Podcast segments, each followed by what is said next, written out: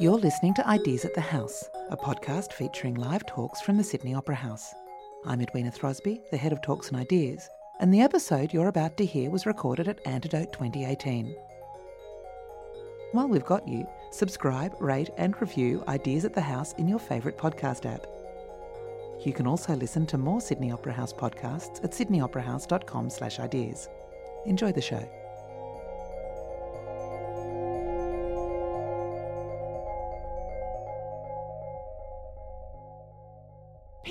All the time, so Lisa, what is it about jellyfish that you like so much? Well, um, there's the fabulous Bazinga.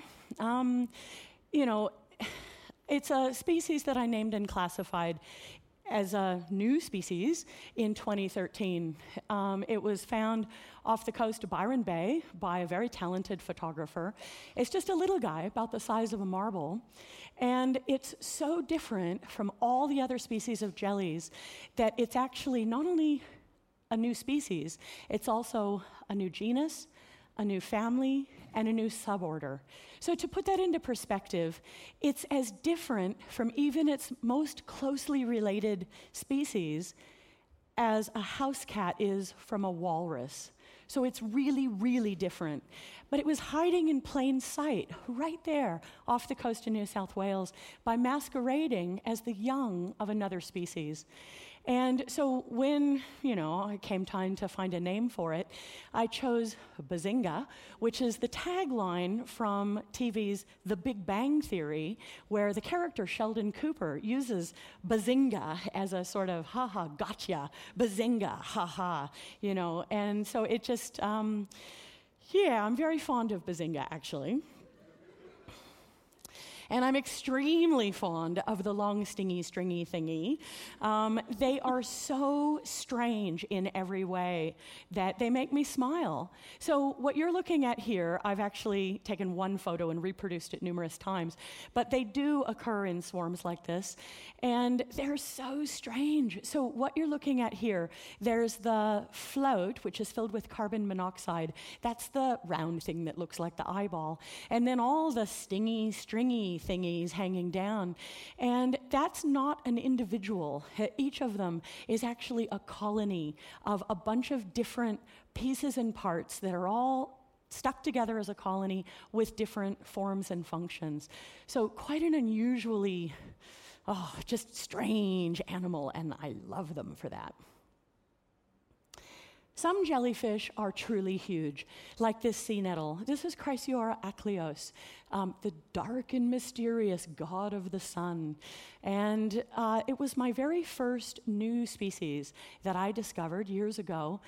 And it was subsequently designated as the largest invertebrate or animal without a backbone the largest invertebrate discovered in the 20th century. And that's my firstborn. So I'm very proud. um, the, the body is a meter across, and those fleshy, ruffly, hangy down bits get to eight meters long. This is a massive, massive animal. Um, there's also the Australian deadly box jellyfish the world's most venomous animal. This animal is so unbelievably toxic that it kills healthy adults in as little as two minutes. It's also the only organism in the natural world that can stop the heart in a contracted state. Like this full grown Irukandji specimen that I have in this vial in my hand. So, if you don't know what Irukandji is, Please forgive me for what I'm about to describe. It's all true. The sting starts out as fairly mild. About half of the people stung by an irukandji don't even know they've been stung. And the other half, they just dismiss it. It's nothing, it's just a mild irritation. After about 20 to 30 minutes, a bit faster in some species, but in this species, about 20 to 30, you start feeling incredibly strong lower back pain. And I'm talking, you know, severe. People describe it as feeling like an electric drill is drilling into their back, or like they're being hit in the kidneys with a cricket bat again and again and again for 12 to 24 hours. Within a minute or two of the back pain starting, you start feeling incredibly strong nausea and vomiting. People, vi- uh, victims, vomit every minute to two minutes for up to about 12 hours. And so you've got the pain, you've got the vomiting, it's all pretty distressing. That's just the hint of what's to come. Within another couple of minutes, the syndrome, the whole syndrome, onsets, and it hits hard and it hits fast difficulty breathing, profuse, drenching sweating, where nurses talk about wringing out the bed sheets every 15 minutes, um, uh, shooting spasms into the arms and the legs and behind the eyes, um, full body cramps like the bends, um, a creepy skin feeling, like, you know, some patients talk about worms burrowing in the skin or spiders crawling on the skin. Uh, one woman talked about it feeling like there were roasted chickens coming out of her skin okay, I, I don't know what that feels like, but I can imagine that it's pretty distressing for her to go through. Um, suffice it to say, it's a pretty distressing thing. Um, also, um, many patients feel a feeling of impending doom. It's not that all that stuff is going on and you're afraid you might die. No, it's much different. It's actually a psychotic effect of the syndrome itself that makes you so certain you're going to die, you actually beg your doctor to kill you just to put you out of your agony. So, that's the syndrome that this little dude causes. And believe it or not, that version of the syndrome isn't usually lethal. But some other species, oh, and uh, seriously, so people make a full and complete recovery, usually in a couple of days or so. And, but some other species also cause severe hypertension or high blood pressure. And with these species, this is where we get into the really dangerous symptoms. Um, normal blood pressure is on the order of about 120 over 80, give or take. Um, Irukandji syndrome, when it causes the high blood pressure, we're talking 280 over 180 or even over 300. The instruments only go to 300, so we actually don't know how high the blood pressure goes with Irukandji syndrome because it goes over that and keeps going. And that's where we start seeing the brain hemorrhages and the heart failures and the pulmonary edemas and things like this that are life threatening. Believe it or not, we've only had two confirmed fatalities from Irukandji. Um, we think there's been many more, but here's the kicker there's no mark, there's nothing to test for post mortem in the body, and the mechanism of death is a heart attack or a stroke or drowning. So, how would you know if you find somebody dead from one of those? You have no idea why. So, Irukandji is kind of. Um, oh, well, the perfect assassin, actually, which is why I admire them so much. so, Box jellies and irukandjis are horrifically lethal, but there's something about them that to me is even more fascinating, and that's their eyes. So, what you're looking at here is a sensory knob from a box jelly. It's called a rhopalium, and that eye looking thing there, that is an eye. They have lenses and retinas and corneas like we do, and we know from experiments that they can see they navigate, they have courtship, they can tell different colors, like they see, but they don't have a brain. So we have not worked out quite how they do that. It's one of the big mysteries in science, and certainly that keeps me up at night going, how do they do that? Fascinating. Some jellyfish look like bugs. Some jellyfish cast off rainbows as they swim. Some jellyfish make great Christmas cards. and who would have thought that the secret to immortality would be found in a jellyfish? The diminutive Turritopsis is the first organism known that is truly biologically immortal. All right, let's pivot for a moment and think about the oceans. Ah, uh oh. I just did something bad. Sorry. They really should have had an easier to navigate gadget or teach me how to use one. Um, Two thirds of our oxygen comes from phytoplankton in the ocean. Phytoplankton are microscopic single celled algae. And Two thirds, think about that. That's two out of every three breaths we take come from the ocean. Half of humanity relies on the ocean for its primary source of protein. Half. So it is not an overstatement to say that the ocean is our life support system. I'd like you to imagine what would happen if things went wrong. What if we fished so much that we fished out the big fish and then moved to the little fish? This series of photos is from a uh, fishery, uh, uh, uh sorry, a sport fishing boat in the Florida Keys. And over time, the, the number of the big resident fish has gone down, and the number of the uh, smaller transient fish has gone up. And then over time, the number of them has gone down too. What if so much of our plastic ended up in the ocean that it affected the organisms that live there and killed them? What if the chemicals and fertilizers from the land washed into the coastal waters and caused red tides and toxic algal blooms? and killed the fish, like this fish kill in Brazil, or this fish kill in Norway, or this fish kill in Louisiana in the United States.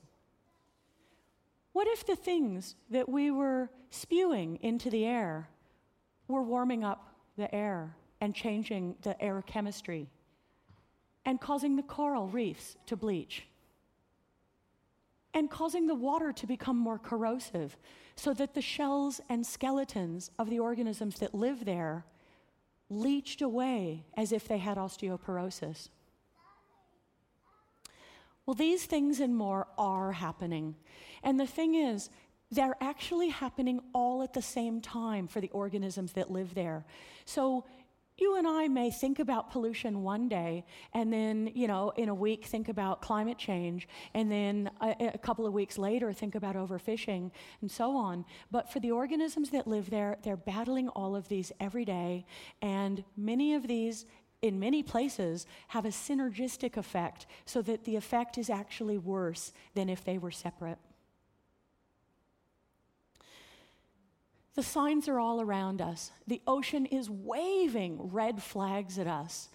But have you ever thought about what comes after the overfishing and the pollution and the warming? Well, let me tell you jellyfish. Ecosystem modeling by CSIRO indicates that as long as we continue to impact the oceans, jellyfish will continue to do better and better. Let me tell you a story. Let's go back to when I was about 18. Um, I joined an anti nuclear protest in California. Uh, we were blockading a nuclear power plant at a place called Diablo Canyon, trying to prevent it from becoming operational. 1,900 people were arrested in peaceful protest. It was the largest act of civil disobedience in American history, but we failed. We were not able to stop it from powering up. Now, skip ahead more than a decade later. I was working with jellyfish in Los Angeles at a public aquarium, and the jellyfish that I was working with didn't seem like it was the, the species that it was said to be. And I got curious about that. So I did a little bit of looking into it, and it turned out it had been named and classified 175 years earlier as a different species, but virtually ignored ever since. So I revalidated it in a technical publication and gave it its rightful identity back Aurelia labiata, the Pacific moon jellyfish. Now, skip ahead, more than another decade later, I'm living and working in Australia. And I open up the paper one morning and I could barely believe my eyes. The Diablo Canyon nuclear power plant had sucked in thousands of Aurelia labiata into its intake pipes for its cooling system. And the jellyfish shut that sucker down. Go jellies! so, my jellyfish, imagine how proud I was, seriously. my jellyfish was able to accomplish what eh, squillions of protesters, decades of protesters, including me, had not been able to do. Fair dinkum. And then a couple of years later, it happened again with a different species.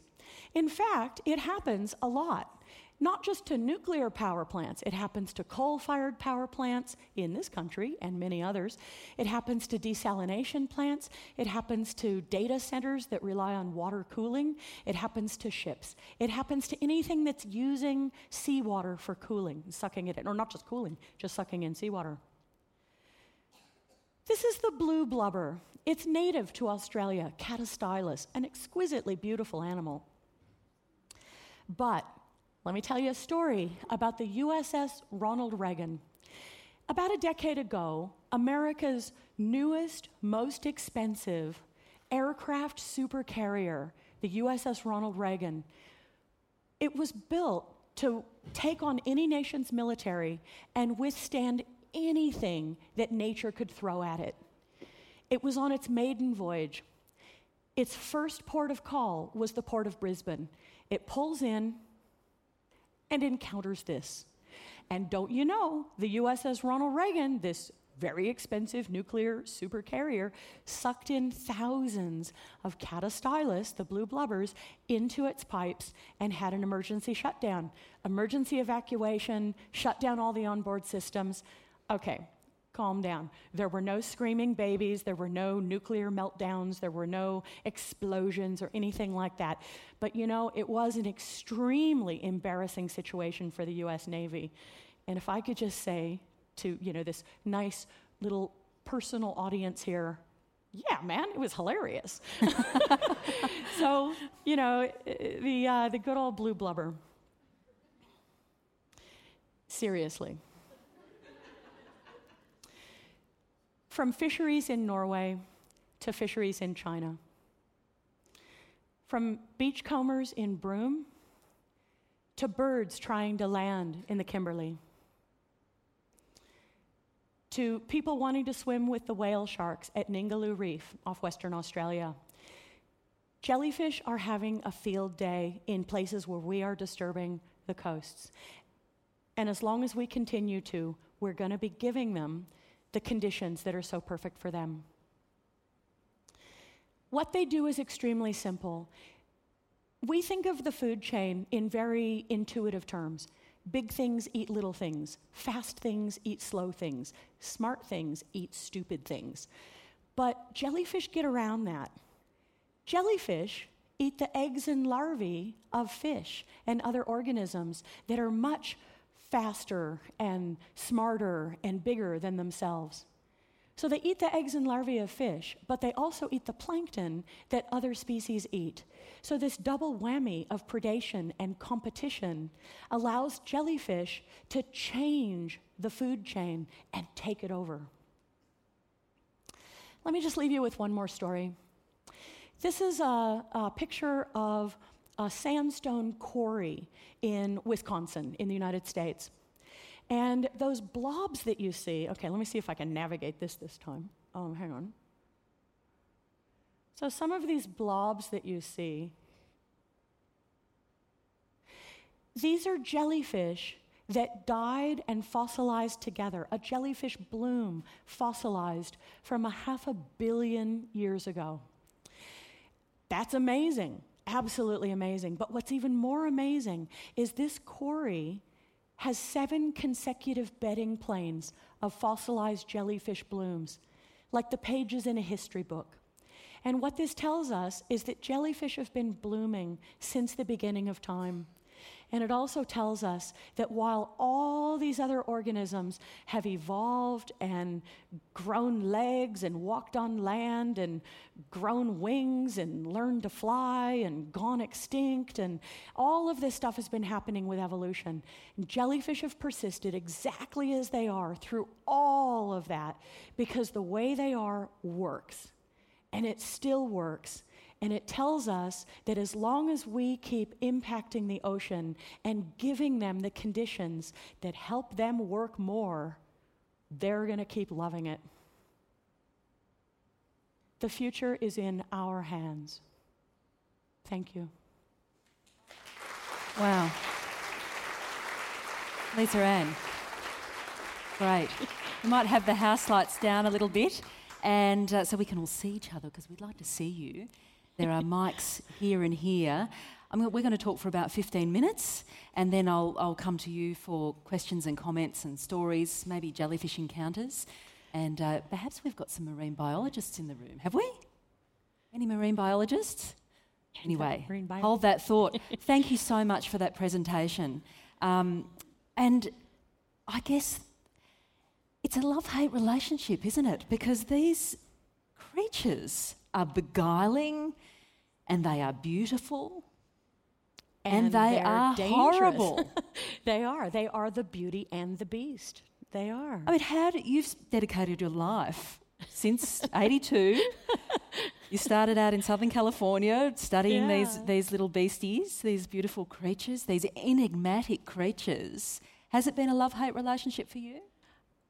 No, it's been an epic love affair that is more amazing and more passionate and a stronger feeling than anything I ever could have imagined. They say true love lasts a lifetime, and I get it. I really get it. I, I, I love how weird they are and how beautiful they are and how dangerous they are. And I love how simple they are. And yet here we are in competition with jellyfish and they've got the home court advantage. And that blows my mind. Yeah, we it's think we're so smart. Relationship. It's a love love relationship. Love love relationship. Speaking of love, um, I just I, I just have to get. I wouldn't normally get you to read, but I just love this particular paragraph on the sex life of jellyfish. Uh, it's a delight. Read it. um, jellyfish sex is like something straight out of a science uh, straight out of science fiction, except that there is nothing fictional about it. The methods jellyfish use for reproduction are beyond the realms of Hollywood, and the numbers involved may seem unbelievable. Millions of moon jellyfish aggregate into a massive orgy, same time, same place, every day for months. Tens of thousands of eggs is not uncommon per jellyfish, per day, every day, for months. Hermaphroditism, cloning, external fertilization, self fertilization, courtship and copulation, fission, fusion, cannibalism, you name it, jellyfish do it while they're doing it. it's a love affair. It's a love affair for jellyfish. I mean, their sex life, for a start, is extraordinary. These oh, critters yeah. have not one, not two, but 13 ways of cloning themselves. Just it's describe true. what that is. Yeah, so here's the thing. Okay, I want you guys to appreciate cloning is amazing, right? Like you think about, wow, cloning, get out, that's cool. Yeah, Jellyfish clone as a natural part of their life cycle, and cloning isn't enough. They clone in 13 different ways. So it, it, they have this weird, weird life cycle that really is their secret weapon. So the jellyfish is just part of the life cycle. They have two adult stages. So the jellyfish is one adult stage, and when they have babies, they don't grow up to look like jellyfish, they grow up to look like little tiny polyps or like little sea anemones or little coral polyps, tiny little things stuck to the bottom. And that's the other adult stage. And they clone, and when the conditions are, uh, well, actually, sorry. So they just clone and clone and clone replicates of themselves. And then when the conditions are right, they bud off by cloning baby jellyfish that are then hungry and, you know, growing fast and all that. And then we end up with the jellyfish again. So that's just a couple of the ways that they clone. But, you know, the Medusa stage, you know, they can. Uh, chop into bits. So, okay, people tell me, I love this. This is so funny. I love when this happens. People say, oh, yeah, no, I'm doing my part. You know, I'm trying to get rid of jellyfish. So every time I see them when I'm out scuba diving, I cut them in half. No, don't cut them in half. Excellent. They heal so quickly, like in just a few days, you've now got two jellyfish. Like it's amazing. They are zombies, I'm telling you. They're cool. Which is why I know there's a team in Victoria using jellyfish, I think, to look at tissue repair. Yeah. You know? Yeah. Um, and isn't, hasn't there, isn't there a lab somewhere where since the 1930s or the 1950s, Oh, yeah, yeah. there's one polyp colony Yeah. that has been cultivated for decades. Yeah. So I've actually worked with this colony of polyps. Um, there was a scientist in 1935 that started this uh, colony of moon jelly polyps. And that colony is still going. And about 20 years ago, the people working with it sent me some of the polyps from that colony. And I got to play with them. And it was amazing to work with something that, you know, was so old. And, you know, I mean, they were still very much alive because the polyps themselves don't live very long, although we don't know how long they live, but they clone, and so, you know, they just keep, like, Amazing. pieces of themselves keep living. Amazing. Th- that that um, fossil bed that you displayed from Wisconsin, you've, have you been there? I have. I, I worked at it during my PhD. I mean, yeah. These incredible, for a start, I mean, a soft tissued organism embedded in ancient rock, that's kind of a freak anyway, you know? Well, yes and no. So jellyfish do fossilize. Not only that, but there's some amazing fossil jellies out there. The Flinders Ranges in South Australia, for example, amazing, amazing preservative, uh, sorry, preserved jellies. And you know, Russia and Namibia, some amazing specimens that you just go, I don't know how that preserved like that. Um, So, what they illustrate, though, is that there was 565 million years yeah, ago yeah. a time when jellyfish dominated, as you are suggesting they ruled the world. they do now and are about to in every ecosystem, in every part of our watery world that we are codependent on. So there was another so me, time. So let me just clarify. I'm sorry to interrupt. Yeah, good. No, please. So right now we're in a really interesting time in history. There are many ecosystems around the world that have already flipped to being dominated by jellyfish. But there are also many, many ecosystems around the world that have not flipped. So we're at that stage where we can look at some ecosystems and go, oh my, that went very badly. and then there's other ecosystems where we can look at and go, uh oh, that's kind of walking down that path there, isn't it? including Antarctica. Yeah. That amazed yeah, me. Yeah. Jellyfish are taking over. Yeah. the waters of it- it's- It's, amazing in Antarctica. It's really simple. Um, the krill feed on algae on the underside of the edge of the sea ice. And so as the edge of the sea ice gets smaller and smaller, of course, there's less of that edge, right? But jellyfish feed on algae that are not on the edge of the sea ice, they're just in the open water. And so it, it, the balance is shifting, you know? What was happening in the world 565 million years ago? Oh, to It was very gelatinous. get back, it very jelly like. That meant that they thrived. Oh, they didn't have any predators or competitors. And that's exactly what we're doing for them today. We are taking out the things that eat them and the things that compete with them. And, you know, if jellyfish could think this through, they'd be going, yes, we love humans. But, you know, without a brain, they're probably not thinking too much. Excuse me, sorry. So, I mean, one of the one of the interesting things is that they seem to love. It's kind of incredible to read your documentation of this. They everything that we do that's bad for so many other species in the ocean, including our own well-being. Jellyfish have a yes, have a little proper cough. Oh, sorry. But everything they love, everything that that does us damage and other species damage, they just seem to go, "Oh, that's for me. I love that." Yeah. Pollution, eutrophication, uh, acidification. They don't care. Yeah. They, they- they just, they're amazing. So, some things that we're doing are directly beneficial to jellyfish, like warming water, for example. Jellyfish love warming water, it revs up their metabolism. They grow faster, they eat more, they breed more, they live longer to do more of it. Sorry. Darn it. Sorry. Anyway, so they love warming water. It really just revs them up. But other things like overfishing, they don't care, except that it takes out their predators and competitors. Pollution. They don't care, except that it kills off their predators and competitors. You know, all these other things, they're just like, yeah, man, who cares? Even you know? the acidification of, I mean, even the. the reduction in oxygen in water, which is happening as the oceans warm too. Oh, they seem they- to like that as well. Eh, They love hypoxia, low oxygen, or anoxia, no oxygen, because here's the thing kills off everything else. Jellyfish can actually store oxygen in their jelly tissues.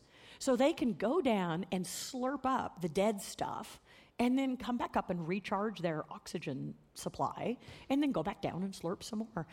They're great. They don't care. They just look at all this stuff and they're like, yeah, yeah. And they just keep doing what they're doing, that they've been doing for a half a billion or a billion years.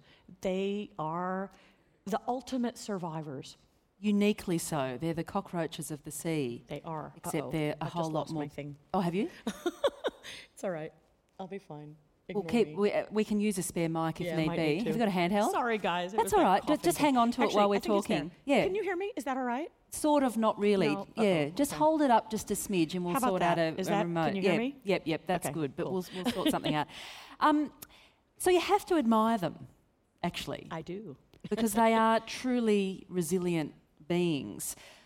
So imagining a time, and the scale kind of astounded me, and it astounds a lot of people, I gather, that you speak to, even uh, the wonderful Sylvia Earle, who's this phenomenal marine biologist. They call her her, Her deepness.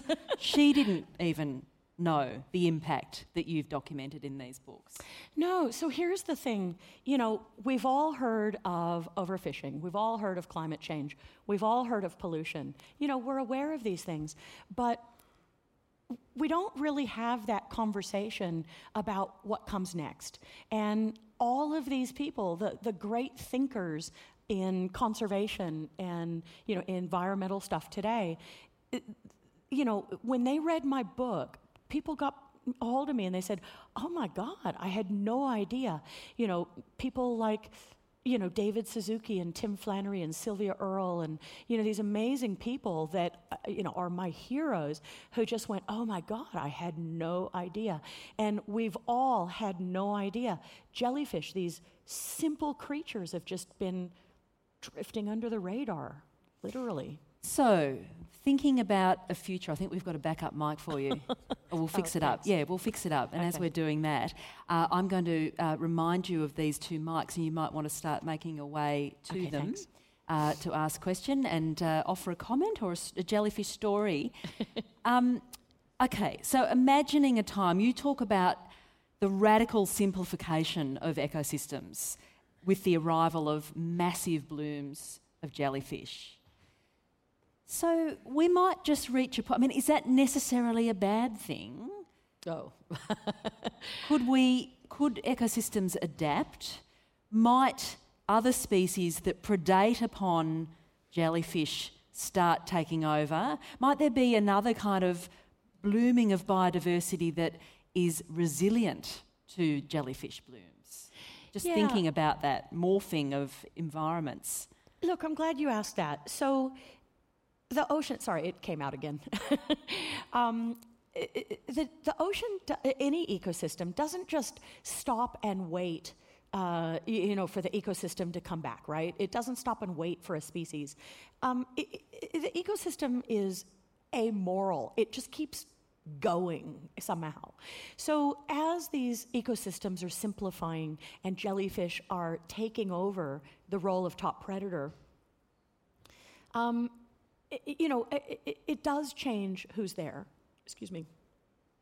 This is embarrassing. No, don't, so sorry, no, no, don't, worry a bit. But while you're having a good old cough, Yeah. can we get a, a handheld mic? Would that, be might work. possible? And then I don't have to keep messing with this. Even just the one off the stage, and then we'll all use that one. Is that possible? We've got mics up there, up the top too. There's one on number three, two, one.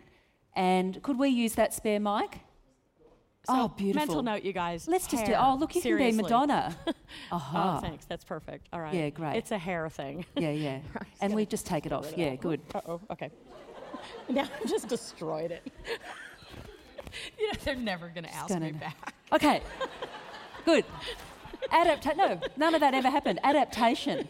Could So could could we just have a new new environment that accommodates jellyfish and is yeah, an interesting environment. Absolutely. But here's the thing it just depends, you know, like how much do you like, you know, food and, you know, oxygen and things like that. So if you're perfectly happy to only have one out of every three breaths, and you're perfectly happy to only have half of your food, then yeah, sure, that's a great situation.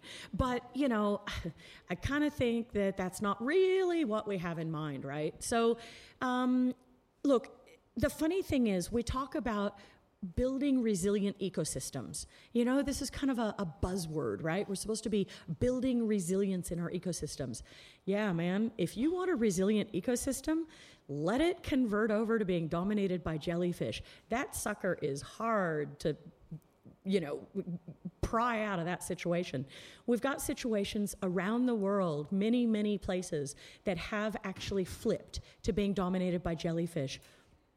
There's no fish, there's no, you know, no marine mammals, no seabirds, or well, not zero, but very little. Put because the way. fish are going and yeah. all their food supply goes. That's exactly all the mammals' food supply yeah, goes. The whole ecosystem has completely changed to being something that doesn't work for us. So it works great for them. Jellies are totally happy in that place. So it's a nice, happy ecosystem in that respect, but not from our point of view. We'll come to what next in a moment. But let's grab some questions. Thank you so much. Oh, g'day, um, Lisa. My name's Martin. Hi, Martin. Um, I'm going to ask you to jump into a, a local, very contentious issue, um, which is the issue of marine parks in, in the Sydney area. It's very topical right now because just a few weeks ago, the government um, proposed finally a plan for a a slight increase in marine sanctuary areas between um, Newcastle and Wollongong. Currently, we've got about 1% of that whole area has any sort of sanctuary area, and they've, they've proposed to increase that to 2.4%, which is still tiny. And, and I happen to know um, through um, uh, marine biologists that I know that in, in the, the current sanctuary areas, the biodiversity is about double what it is outside. Um, so, you know, that really worries me. And, you know, the number of um, fish is much higher. Um, so, anywhere that's any level of fishing, it's, it's, it looks like in a pretty bad state. But there's a huge um, protest against this slight increase in, in, in marine park size. I'm just um, wondering what, what you think are the risks of us hitting that sort of jellyfish uh, um, you know, infestation level in, in the local area. I mean, how uh, is that a long way away, or do you think that's a that's a, a near term risk? What so in the Sydney area. Yeah, in the Sydney area. What yeah, do you know about the Sydney jellies? Yeah, not a lot. so it's interesting. As soon as you said marine parks, it occurred to me I've never thought anything about marine parks. They're uh-huh. completely off my radar. And it occurred to me as you were saying that, that maybe that's because, um, you know, uh, uh, the things that catch my attention are when something is flipped to being dominated by jellyfish. And perhaps marine parks just aren't like, I mean, you're talking about, you know, double the biodiversity. Well, that sounds like a pretty healthy space. And so, yeah. marine parks are completely off my radar. Could so could they could jellies infiltrate marine parks? Um, how, could, how do you keep yeah, them out? Well, uh, you couldn't, but yeah, I don't know. It's a good question. I mean, the way that you keep jellyfish out of an ecosystem, well, uh, you can't keep them out, but I suppose you can keep them from taking over. And the way that you do that is to have a healthy ecosystem with, you know, a lot of biodiversity and a, you know, functioning ecosystem with low impacts from you know, same old stuff, fishing, pollution, you know, these kind of things. So that's how you guard against jellyfish taking over is don't mess with it, you know, like let it stay a good ecosystem. But that just doesn't seem to be something that Homo sapiens is very good at. So look, I'm, I'm, I feel terribly inadequate uh, in answering your question because I just, I, I don't There's a project. No. Yeah, exactly. There's yeah. a project. So, you know, I used to have a, a radio show for quite a few years called um, Window on Science with Dr. Gershwin. And the sort of tagline on the website was see if you can stump the scientist. And um, gold stars, dude. Thanks for the question. And Yeah, we have another you. one. Thank you. Please make your way to the mics if you'd like to participate in the conversation. Well, thank you, Dr. Gershwin. I'm so, so happy I came this morning. Thank you. I was prompted to come today because I am an ocean swimmer and I swim at Coogee Beach. And if you want to know about jellyfish, um, about two weeks ago when we had some really warm weather, we, we all went swimming and we started swimming in this jelly type gelatinous, like swimming tapioca. And I thought, oh, there's a bit of a blobby thing happening here. And then we swam a bit further. Can I thought, just say, I love that, that visual of swimming tapioca. Uh, May I borrow it? Certainly, it was one of my colleagues, one of my swimming mates that, that um, said it. Yeah, and it was. It was like we were swimming, we, we swam one way and we thought, oh, well, we'll swim out of this. And then it was still there. And then we swam the other way and it was still there. And it was, it was the weirdest experience. I've been swimming for probably about five years, very regularly at Coogee Beach, which I'm very privileged to be able to do. And um, but it was it scared me actually. I um, I just thought, my goodness, what is going on? And um, what is going on? That Why did it Yeah. scare you? What was that feeling? I think it was because it's a beautiful um, activity to, to swim in the ocean, and every time you swim in the ocean, we talk about climate change. Um, when you're actually in the ocean, you see every day it changing, the beach changing. You see fish, you see all sorts of activity there, and it's just a beautiful thing to do, and, and also the temperature of the water. And it scared me thinking, what happens if we can't swim in the water? What, what happens if we don't, ha- don't have this activity? I know it's um, but then I thought, my goodness, if the climate's changing, then we won't have those privileges of being, be able to um, enjoy, enjoy activities, let alone Breathe. say, breathe. yeah, you know, breathe.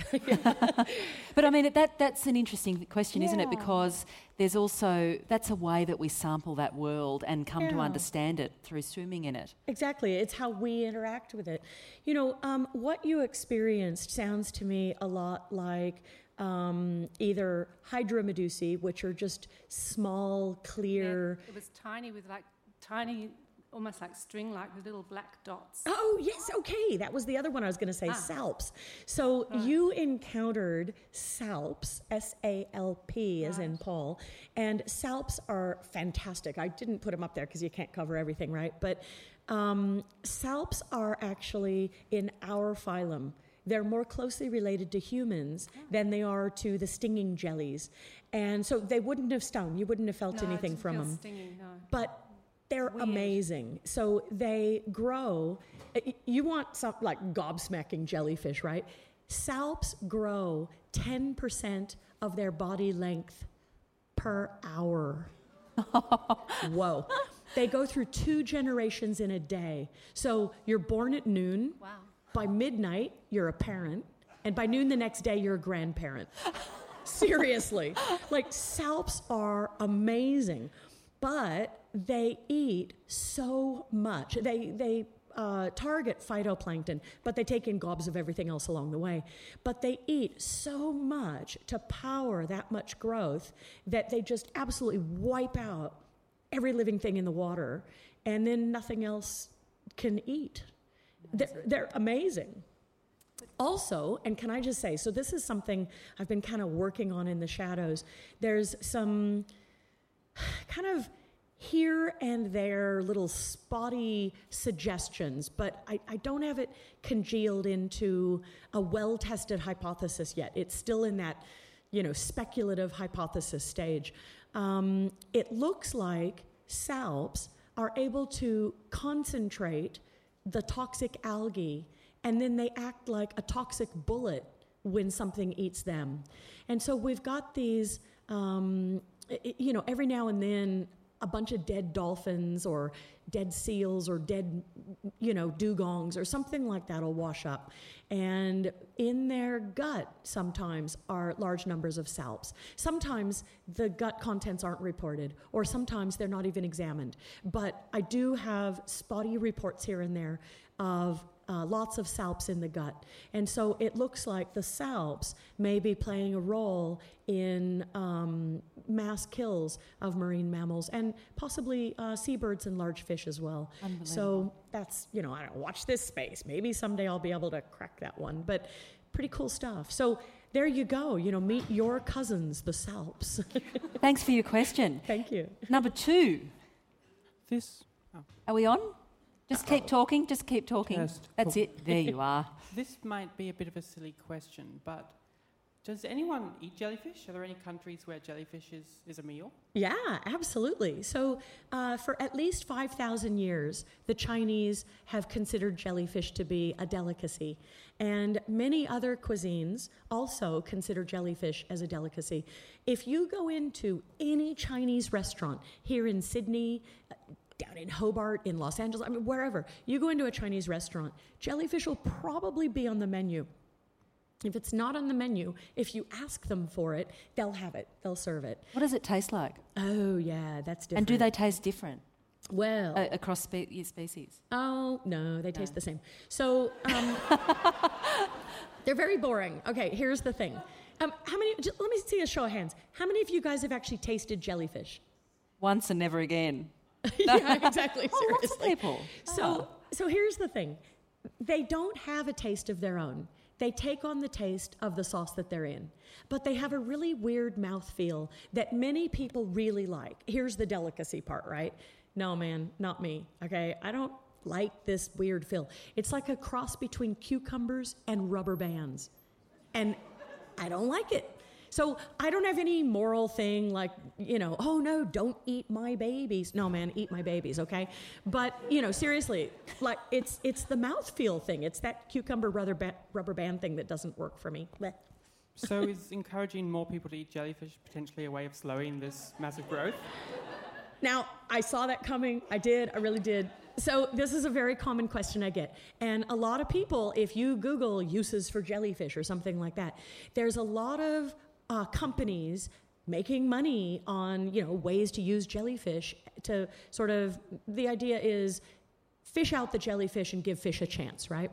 It doesn't quite work like that. So the problem is if you fish out the jellyfish then it just makes room for the next pest in line because you still haven't dealt with the problem of why the fish are in low numbers in the first place. So fishing out the jellyfish it's not the answer. I I mean, it's satisfying, but it's still, I, I think it's just not going to pan out quite right. Um, the other problem with fishing out the jellyfish is they're very hard to overfish. There are a couple of examples where we have overfished jellyfish. They are so prolific. Yeah, but it's not only the prolific. Remember, I explained about their life cycle with the weird polyp stage and all that? So, if you take out a fish, you've now taken out all of the genetic progeny that that fish would have ever had. That fish's lineage stops right there, right? If you take out a jellyfish, so it's clonal. So it's like taking an apple from underneath an apple tree that you know fell off the tree last night the apple tree is still making more apples you take away an apple it doesn't affect anything about the future of apples from that apple tree and so that's the problem with jellyfish we can fish all the jellyfish out of a bay and tomorrow they're back again they're amazing I'm vexed by this. We'll get to the solutions in a tick. Um, Thank you. Thank you so much for that Excellent great question. thank you Yeah, i'm glad you asked those spot on. Thank you. I have a bit of a morbid question. Um, how does the average jellyfish die? Especially with thoughts of immortality and is it old age or what? Yeah, yeah, no, it's a good question. Um, so, uh, certainly as winter time approaches and, you know, the sea gets rougher, that tends to break them up. Um, as you know, there's less plankton because the water is cooling down and the productivity is lowering. That affects them as well. Um, yeah, I think old age must certainly have some kind of a effect, but we don't know how long they live. So, um, the moon jelly, which is always thought to only live a couple of months in the wild, um, a friend of mine at Monterey Bay Aquarium raised some moon jellies that were still very happy at 13 years. and then she went on vacation, and the person who was filling in for her added some wild moon jellies, and she couldn't tell them apart anymore. Oh, wow. so it was a real bummer, you know? I mean, we almost were able to find out how long they live. But um, look, it, different things kill them. So the immortal one is a bit of a different case. And, and by the way, there's at least four species that are now known to be immortal. They're all jellies. But so what happens with them is normally when an organism dies, you know, it decays and it, you know, the cells come apart and all that, right? Um, with jellyfish that are immortal, it's a bit different. They die because maybe the researcher goes, you know, or maybe they just die or whatever. Um, but I think in the lab with the immortal ones, it's usually, you know. Um, and then it begins to decay and the cells come apart, which is totally normal. But then the cells reaggregate into the polyp stage. And then the polyps start cloning more polyps. And then when the conditions are right, they bud off more medusae. And so goes the life cycle again. You ever have nightmares about these creatures? I wouldn't describe it as nightmares. It's sort of the It's- day of the Triffids writ in, large. In my mind, it's more like, yes. Let's grab another question if we may. Thanks so much for that question. Every question is leading us down another interesting rabbit hole. Yeah, my name is Lee. For 20 Hi, Lee. years, I've been swimming at Northbridge Baths, which is a tidal pool up in Sydney. Currently, we're at the end of a moon jelly bloom. Um, when they started this time, first time I've seen it, they're about as big as your little fingernail. Yeah. And then they grow to about that size. Um, my wife has had the unfortunate reaction around the neck. Right. Looking like mozzie bites. Oh, yeah, yeah. But the big, the other thing we have here, there, also, we've not had them for three years. 2015 was the last time. I take the temperature of the water there, and it's currently 14 degrees. Um, in 2015 was the last bloom we had of Jimbles. Ah, Jimbles. Yeah. Yes. So, uh, uh, uh, excuse me. So, Yep. Jimbles. Do you have a question on that? Yes. Yeah, I just wanted to explain so people Oh. can find out what a Jimble is. Um, it's a type of box jelly, but it's not deadly. It looks like an irukandji, but it doesn't cause irukandji syndrome. But it's a fabulous creature with the eyes and all that. So I'm sorry to interrupt, but yeah. From all the um, information I've read on them, they say that they love warm water and they come after about 20 degrees and higher. We get them from 16 degrees lower. yes, you do. Is that true? Yes. I mean, I mean, I, it's true because I take the temperature. Yeah. I'm just wondering why here we're getting them at 16 and down. Yeah. So the Sydney Jimble is a wintertime animal. And I'm not sure why, although I would love to talk to you more about your record keeping. Because I mean, seriously, I would, I would love to tap into your data actually. Uh, Sorry, Aha. guys. You know, just doing a bit of science here. You know, but um, so um, so the Jimble is a really amazing creature. Um, it- how many of you remember the Sydney Olympics? Right? Yeah. Okay. You know, big thing, lots of sports. Um, so leading up to the Sydney Olympics. The organizers got a hold of me. I was in Berkeley at the time, and they got a hold of me, and they were in a blind panic because the place that they were going to have the um, triathlon was swarming with Jimbles. And they were like, ah, we got to get these out of here, you know, and they were absolutely freaked. They wanted to bring me here, they wanted to remove every single Jimble that was there. They wanted to net the place off. Oh my God, like the expense of netting it off, right? You know, and, and I kept saying, don't worry, they'll die off. And they're like, no, no, no, we can't take that risk. We can't take that risk. You've got to come here. And I was like, calm down. I would love a free trip to Sydney. But here's the thing you don't need to. They'll die off. Oh, no, no, no, no, we can't, you know.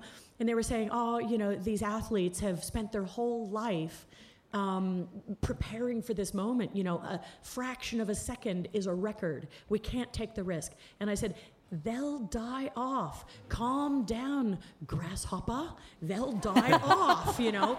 And they were absolutely freaked. And of course, the week before the Olympics started, they They died, died off. off. So, so your Jimble is a wintertime animal. You're spot on. There you go. Yeah, yeah. They Um, last for three months though. Three months. So this year they were actually quite common in. no, no, Jimble's not this year. 2015 was the last time. No, no, no. They were this year, but they were in April, May this year. Maybe not in your bay, but in, in New South Wales. I'm going to put you two together. Yeah, hunt me down. And please. Thankfully, there's a talk to book signing afterwards. Uh, so you can continue this conversation, exchange emails and hot data. Um, we've got a minute 20, and because this is the Antidote Festival, we want a jellyfish antidote. what can we do? What, because just simply stopping overfishing, in fact, is not sufficient. Mm, In fact, it can not improve things at all. So, have you gone all silent all of a sudden? What can we do? Yeah, so the truth is, I don't think we can do anything about the jellyfish problem.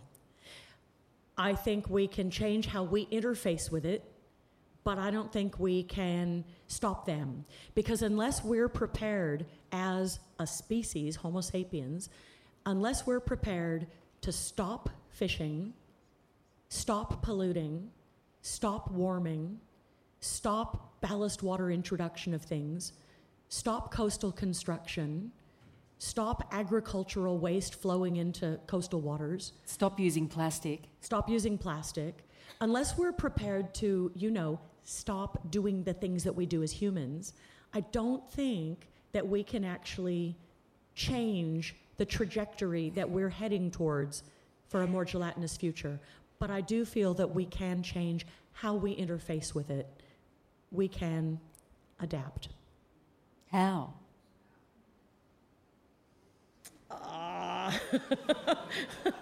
The zombies are coming. Yeah. So, um, uh, so I've got 18 seconds. I know. Oh God. I know, but I really need I need some solutions. Solutions. Otherwise, I'm going to have Um, nightmares all week. So look, um, so I'm working on. What a one thing would you change as well in that list? I think for industries. So I'm working on a project right now with CSIRO, and this is not a shameless plug, I promise. It's just the best answer I have. So I'm working on uh, building a project right now with CSIRO um, that's a risk assessment and management framework for jellyfish blooms and harmful algal blooms around the world. And I'm hoping that this will at least help industries be able to have forewarning that a crisis is about to happen so that they can take actions to avoid the crisis. I still don't think we can do anything about the blooms, but I think we can change how we deal with them. And how? What one thing would we change amongst many? Oh, yeah. So if you're an aquaculture facility that's about to have a mass kill of your fish, move the fish. If you're a power plant that's about to have an emergency shutdown, shut it down in a, uh, in a controlled way. Um, you know, things like that. Yeah. Okay. So adaptation Yeah. is the motto of our story today. Yeah. Look, it's a real delight to have you here in Sydney and at the Opera House here on you. Sunday. You are going to do a book signing out in the main foyer where the bookshop is. I hope you can join Lisa Ann there. I'm really delighted that you've been here to join us this morning as well. So please thank Dr. Lisa Ann Gershwin. Thank you. Well done.